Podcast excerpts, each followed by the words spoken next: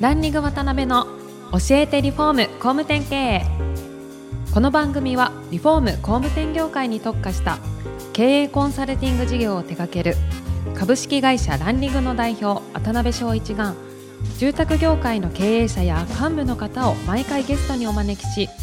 業界のさまざまなことについてお聞きしていく番組です。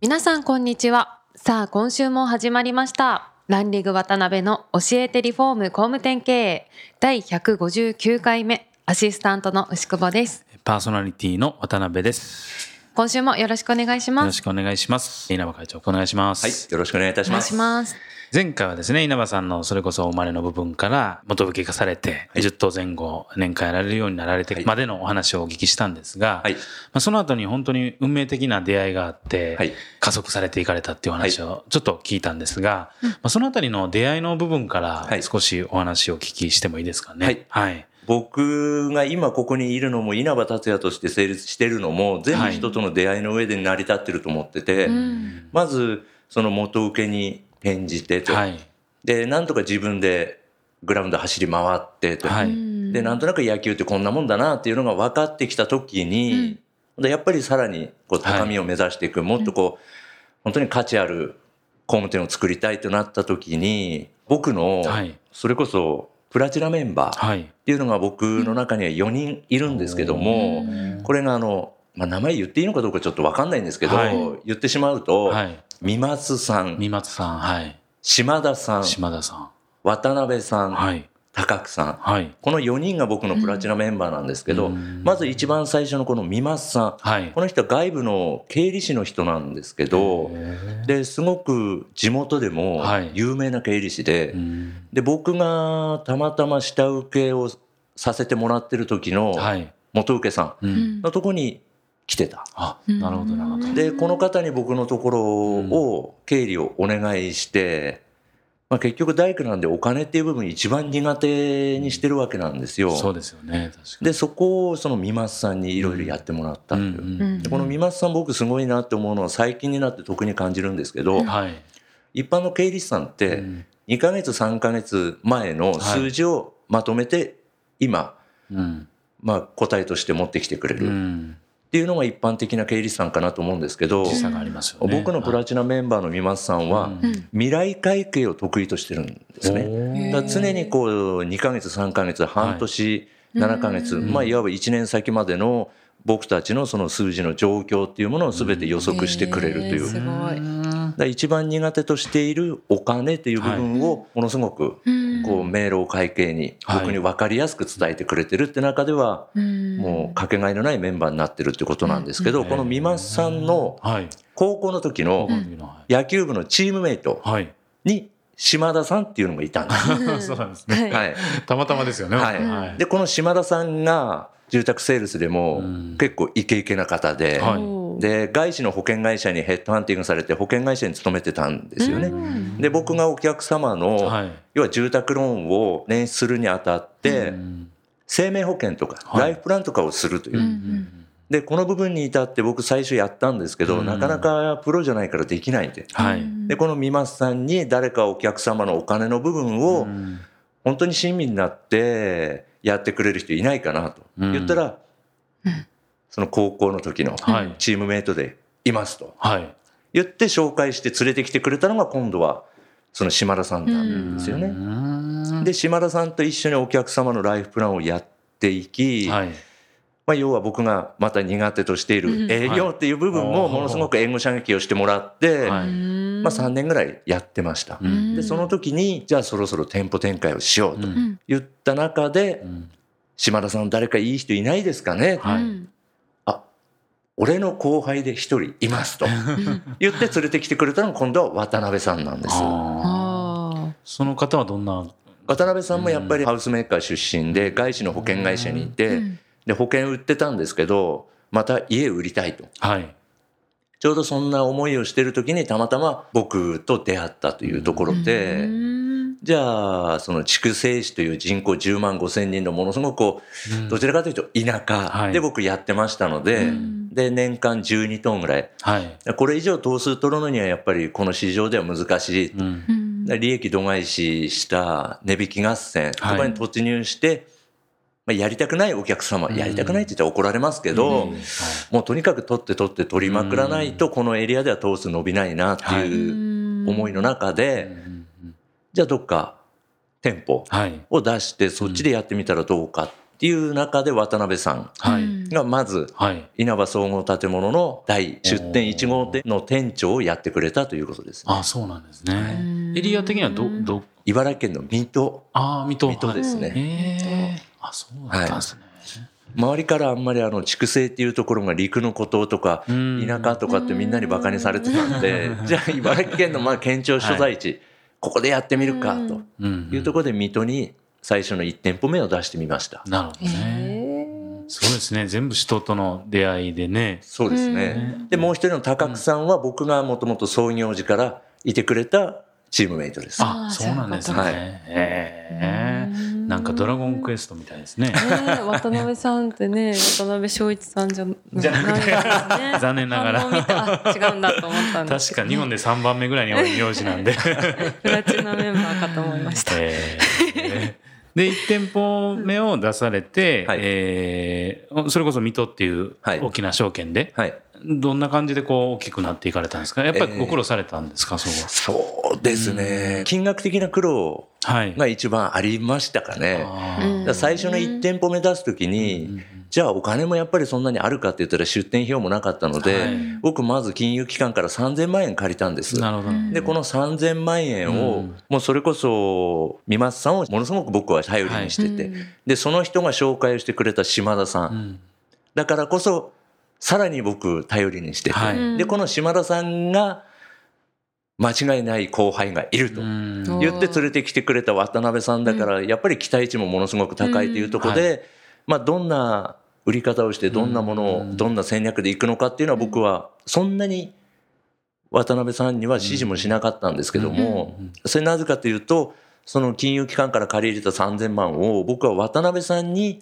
預けたイメージだったんですね。やっぱ渡辺さんに投資するみたいな。で渡辺さんがものすごく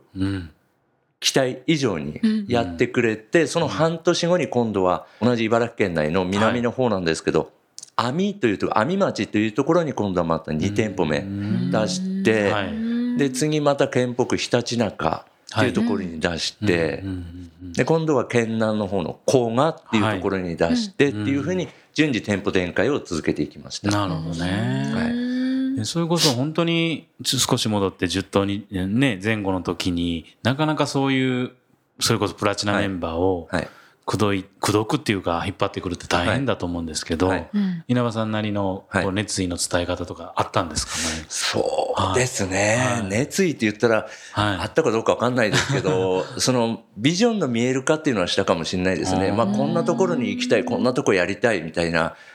ただなんか夢はとにかく語ってた。はい、でもやっぱり夢だけでは来てくれる人もね、やっぱり生活があるし家庭もある人たちだから、なかなか決めきれないだろうなと思いましたけど、はい、まあストレートに言ってしまえば、うん、その来てくれる方の条件を120%飲んだっていうこともあったかもしれないです。あ、そうなんですか。はい、逆に求めてることをもう引き出して、もうそれ全部分かりましたと。はい結構青ざめた、その当時は。そりゃそうですね。はい。はい。えー、こともちょっと今思い出しました。まあそういうね、ところとプラスして先ほどおっしゃったビジョンの見える化っていうところは、ちょっと引っかかるキーワードであったんですけど、はい、具体的に見える化っていうのは、本当に見える化をしたっていうことですか？そうですね。多分その当時は、とにかく未来に対してこうなりたい、あそこ行きたい、ここ行きたいっていうのを、はいそうですね、あまり遠くを語らず、はい、例えばじゃあ今ビルの3階にいるとしたら、うん、50階60階の話をするんじゃなくて、なんかその23個上の階の7階8階のフロアの話をしてたようなイメージがありますね。で実際7階8階ちょっと行ってみようよって、なんかこんな専門店があるらしいよ。こんな洋服があるらしいよって、なんかこんな